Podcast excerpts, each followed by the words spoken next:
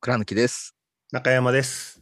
雑草ラジオは倉貫と学長こと中山さんで僕たちの知り合いをゲストにお呼びして雑談と相談の雑草をしながらゆるくおしゃべりしていくポッドキャストです。今回のゲストは安武弘明さんです。第2回目です。よろしくお願いします。よろしくお願いします。よろしくお願いします。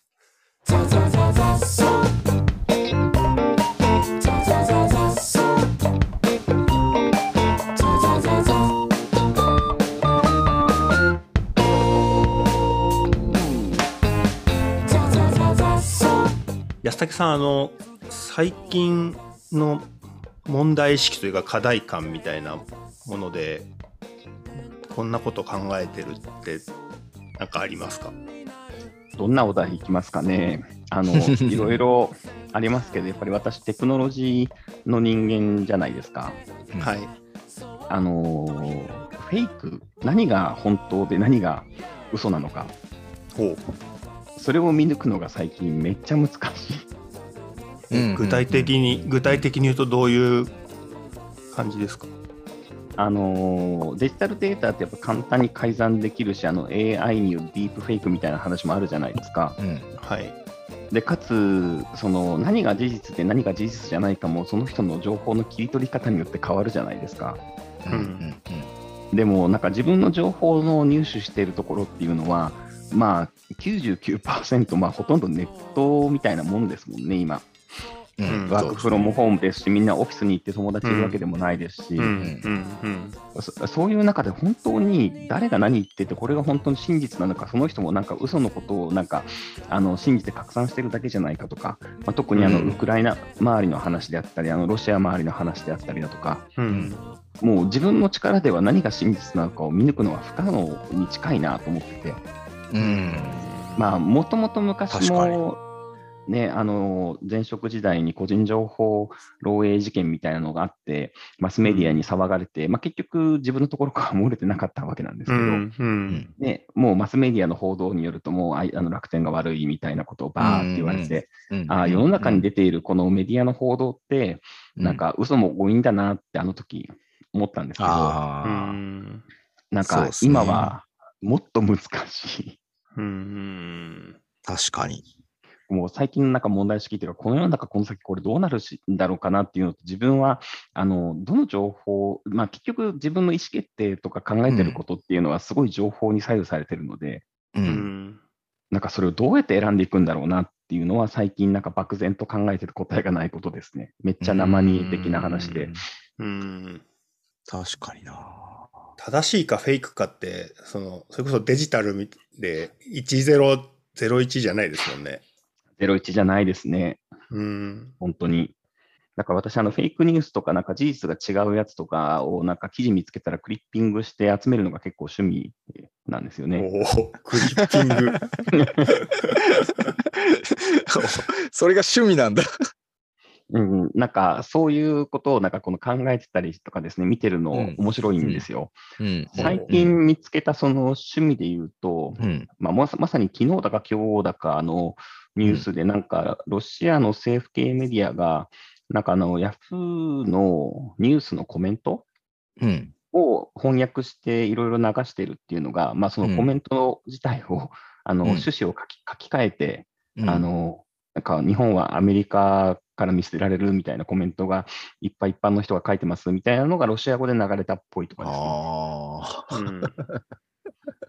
あと他のロシアの面白かった記事で、なんかあの、えっと、じ自動販売機があって、うん。うんなんかインスタグラムのいいねがですね、なんかうん1万円ぐらいでなんか1000個買えるとか、へえ？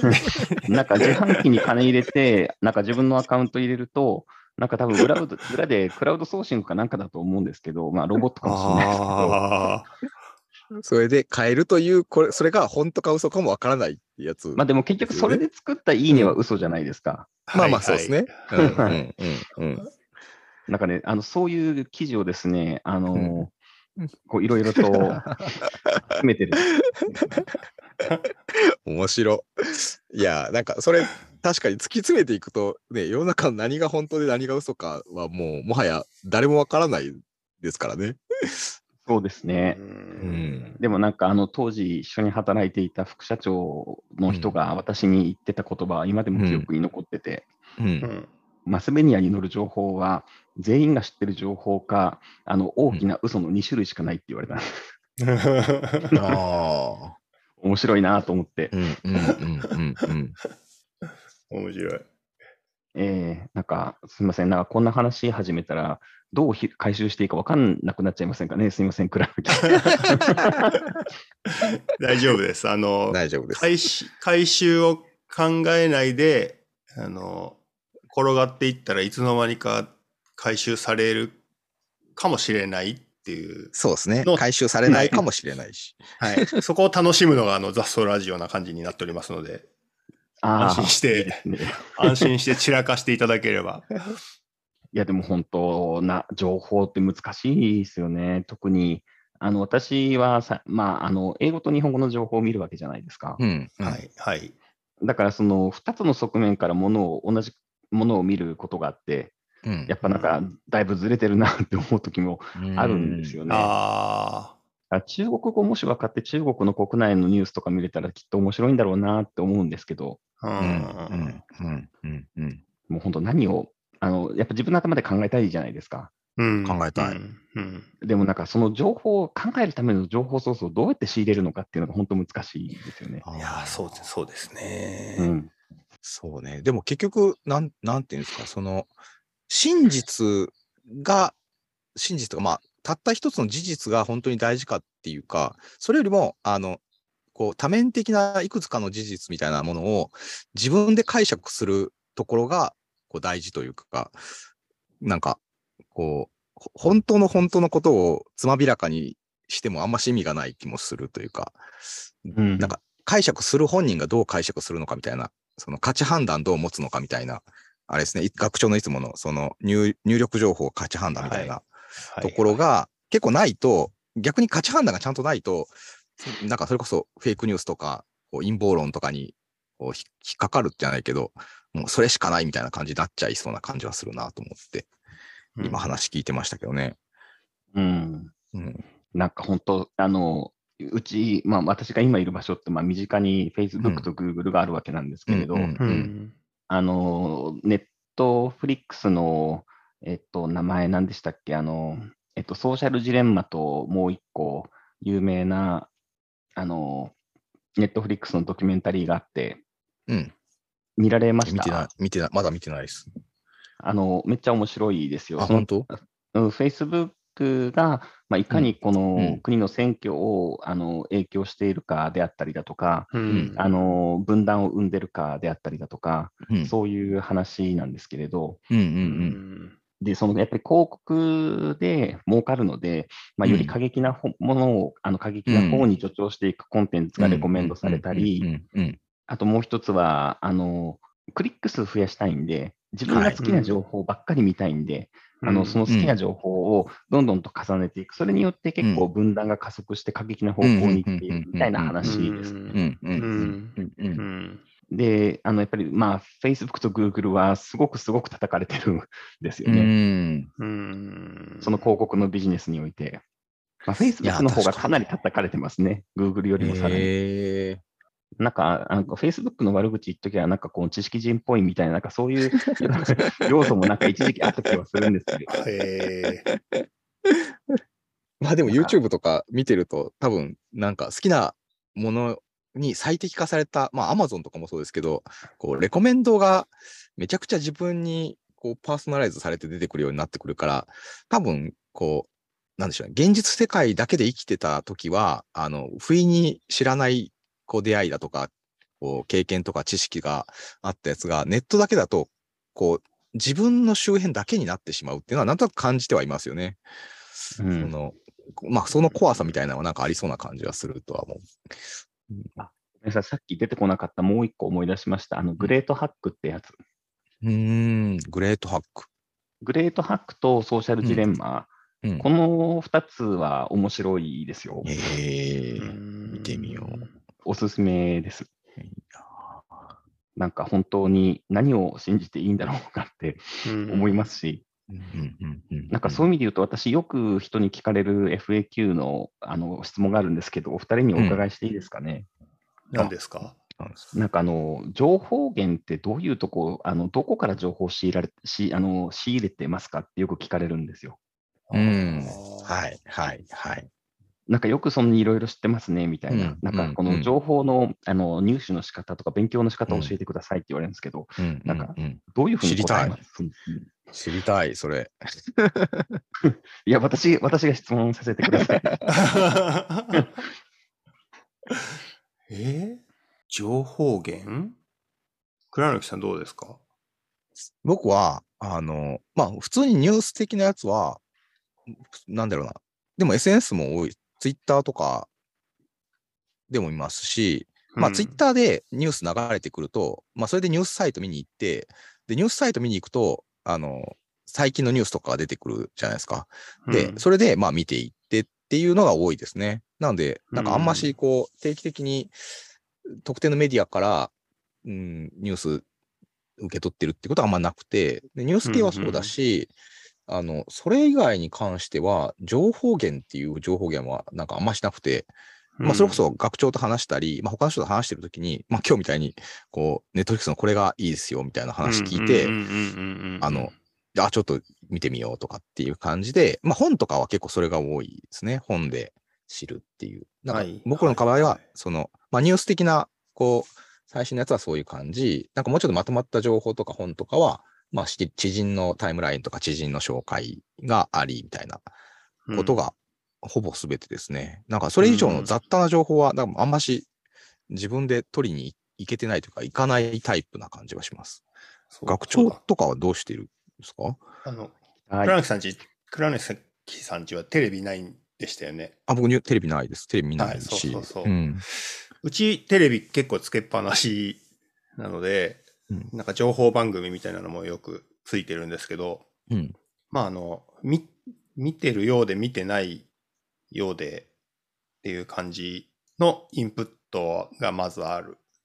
あの、なんか暗い話題とか多いんですよね。で、なんか事件の話とか。うん。僕、僕なんかあの、暗い話題とか事件とか全然興味がなないみたいで、なんか、毎日のようにそのニュースやってるけど、何の知識も増え、増えない。なんかスルー力が高いのかわかんないんですけど、なんかそういうなんかインプットと呼べるかどうかわかんないものと、あとはやっぱり僕も SNS で友達とか知ってる人とかが何をいいと思ってるのかとか、何を面白がっているのかとか、で、ニュースとかは見て、僕ニュースサイトをこう見に行く、積極的に見に行くみたいなこととかもほとんどせず、本当周りにいる人のからの、なんか情報共有にうん。頼頼ってるっていうか、頼ってる、頼ってる、はい頼ってる。なの、うんなので逆に言うと、ななんていうか、その、めっちゃ偏ってる入力情報だよなっていう自覚はある気がします。わかる。どっちかというと、あの、僕が面白いと思っている知り合いの人とかは、あの、世の中的に言うと、マジョリティではないタイプの人が多いので、うんあの、まあ、偏ってる世界が見えてるだろうなって思っているから、あんあんまりこう自分が思っていることが正しいって他の人に言うつもりもない。うん。うん。うん。うん。うん。うん。あと本とかも、えっ、と、最近だと、その、知り合いの人が本を出すっていうペースが、はや、早くなってき 早い、て、早い、早い。はい。で、その、おじおじさん化ですよね。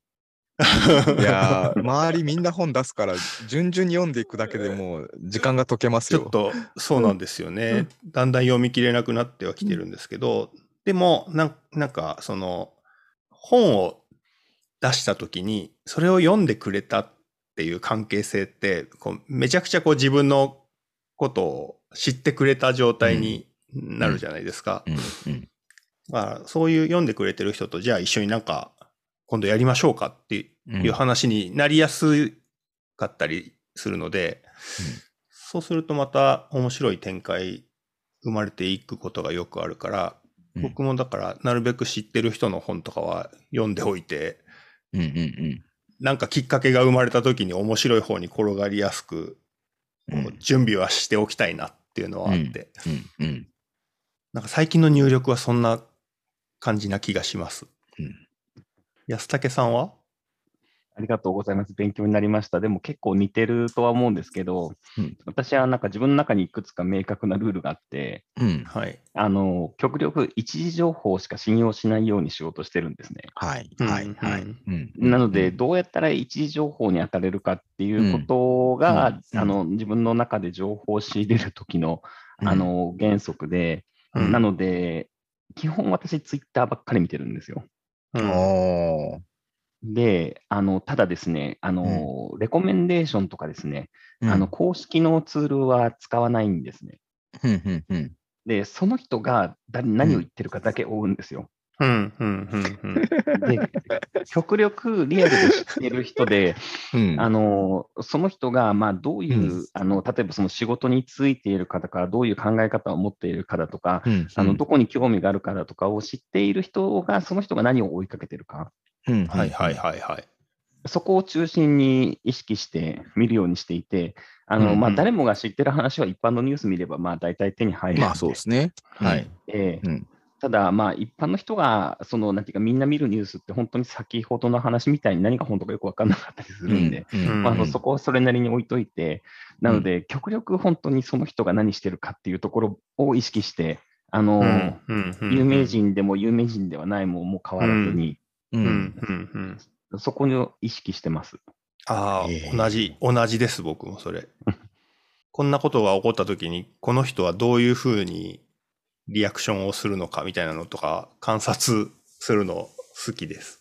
ええそんな意識してなかったな、僕は逆に。あと、国またいでとか、あの、この国に住んでる友達が、あの、何言ってるかみたいなのも結構重視しますね。うーん。はいはいはい。しかもそれがツイッターなんですね。ツイッターがそうですね、うんあの、Facebook はあんまり好きじゃないのは、うん。あの、見せるために書かれてることが多いんで、はいはいはい。そうですね。なるほど。うんええうんそこにかバイアスがかかるじゃないですか。うんうんうん。まあ、ツイッターもそういう意図があるのは、まあ、もちろんあるのがほとんどだとは思うんですけれど、うんまあ、どちらかというと、あの公衆垂れ流し系なので、もうちょっと素素に近いかなとああ、なるほど。思ってるんで。うん。はいはい。あと、Facebook は、あの API 多分開放してないから、うん AP Facebook のレコメンデーションに従わないとものが見れないんですよね、あれってね。うんうんうんううんん。あ、そうですね。うんえー、Twitter は結構様々なクライアントがあって、あの私はそのみ、あのなんかカテゴリストがあるんですよ、いくつか。はい。で例えばそのソフトエンジニアの人たちで、いけてる人たちが何の技術を持ってるかっていうカテゴリーのリストがあって、この人が、ああのこのライブラリー今見てるんだとか、そういいうふうにして、あのそのカテゴリーごとに追うんですよね。うん。うんうんうんうんうんうんなんかその Facebook それさせてくれないのがちょっと辛い。ああ、そうですね。あの、はい Facebook のされるがままにしか情報見れないですね。そうそうそう、そうなんですよ。うんうんうんうんうん。確かに。ああ、まあそこ、ああ、言われてみてはでもそうですね。その、ツイッターでリストで自分でこうカテゴライズして情報を見るっていうのを、まあ昔はでも僕もやってたなっていうのを今、今思い出したけど、あの、だんだん人間これダメですね。こう、めんどくさくなっちゃうから、楽な、楽な方に流れていくので、こう、こう楽楽するために誰かがこうリスリスティングしてくれたもので見たいなみたいな気持ちになってきて、うんそれで今楽な見方をしちゃってる感じはあるな。あのさっきのグレートハックと、うんあのソーシャルジレンマ見てください。うんなんかそうすると、うん、あの自分は誰かに操作されてるかもしれないっていう恐怖感があ怖くなっちゃう。得られるんで、うん面白い、面白いですよ。この2つ、マジで面白いです。いやー確かに。あのドキュメンタリーで事実に基づいてる話なんですけれど、うん編集がめっちゃうまくて、あの映画みたいにして見れるんで、うーん。そうね。なんか、その、今聞いて、その、こう、安武さんが、うまくリストを作ってカテゴリーしてるっていう、そのリストが欲しくなりましたもんね。ああ、そのリストをくれたらいいなと思って。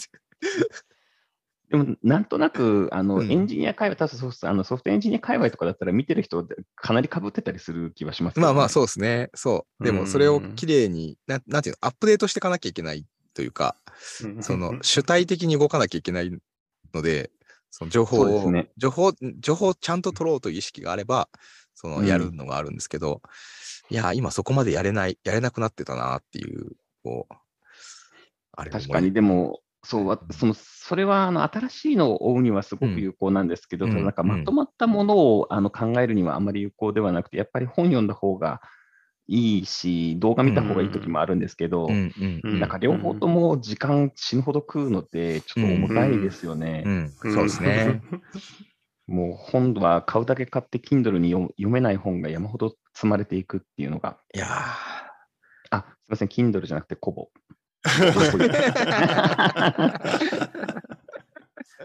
今、両方とも重たく使ってますね。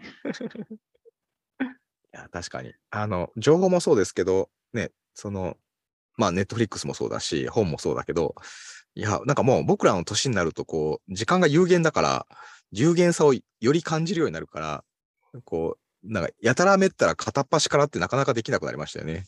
う。うんん。できないでですね。ね、自分へのインプットをうまくちょっと厳厳選したくなるというか、まあ、かといって厳選ばっかりしてると全然入ってこないからあれなんですけど、ううんん。うん。読みたい本がいっぱい積んであるのに、うん。ぼーぼーっとしちゃうとかありますよね、なんかう。ん。うん。そうですね。でも、そう、ほ本は、あの、著者がいて、一定のストーリーがあるから、まだ私好きなんですけど、うん。やっぱり、あのー新聞だとかニュースピックスだとか、うん。あのー編集者の意図がすごく入ってると、やっぱりちょっと距離を置きたくなっちゃうんですよね。その人の考えに、こう、なんていうか、すごく影響されるというか、はい。誘導されるのでその時間を使うよりは、なんかこの深く、一つのあの本に書かれたようなストーリーとかそのエリアに対して深く考えるか、あの新しい情報をあの短く小刻みに取っていくかっていうのが限られた時間っていうと、使うところで言うと精一杯かなっていうのが最最近の感覚。なんか、その辺の時間の使い方とか、あの、インプットの仕方みたいなのって、なんかもうちょっと掘り下げて僕は今聞きたいなと思ったテーマなんですけど、あの、うん第2回としてはちょっとお時間的にそろそろ良い時間ということなので、その辺もしかしたら第3回お話できたら嬉しいかもと思いました。時間の使い方、また深淵なるテーマですかね。深淵のあるテーマですうんね。ちょっとそれをぜひ、時間の使い方を大事に時間を使ってお話をしたいなと思います。はい。ということで、えー今週第2週目ということで、えー安武弘明さんでした。ありがとうございました。ありがとうございました。